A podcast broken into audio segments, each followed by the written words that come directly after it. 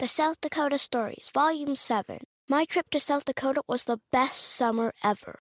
Now I don't need to go to Mars because I've been to the Badlands. And I caught a bigger walleye than Dad when we went to the Missouri River.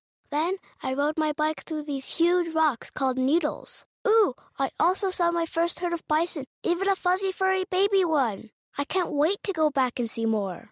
There's so much South Dakota, so little time.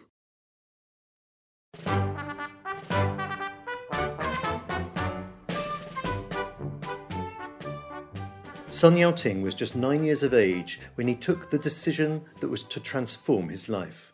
He'd been chatting with an elderly eunuch who'd become rich from serving the Chinese emperor.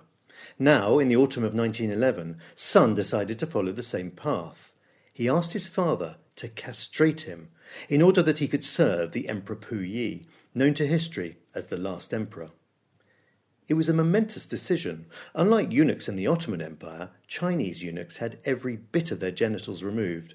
It was an operation that caused not only excruciating pain, but led to a lifetime of sexual frustration. On the appointed day, he removed his clothes and lay completely still while his father bound him up and, with a violent swoop of a razor, castrated him. He eventually recovered from the loss of blood and looked forward to joining the royal household of Emperor Puyi in the Forbidden City. But then came terrible news. The emperor had abdicated, and the imperial court was being dismantled. Sun's castration had been in vain. The dynasty didn't die immediately, and Sun found employment with Puyi's wife. He accompanied the former imperial family to Manchuria, where Puyi was installed as the puppet emperor of the Japanese colonial state.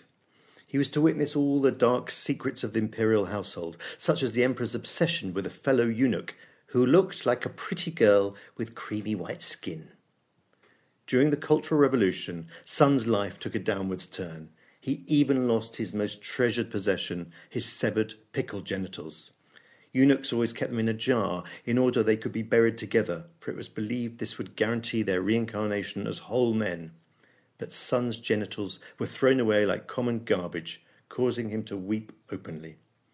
He was to live another three decades, dying in 1996 at the age of 94.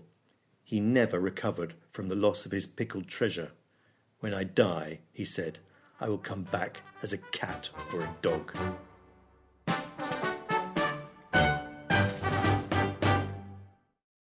The South Dakota Stories, Volume 7. My trip to South Dakota was the best summer ever.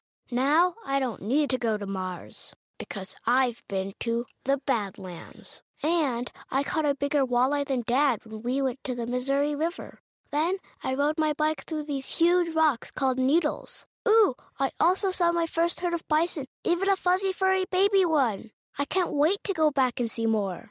There's so much South Dakota, so little time.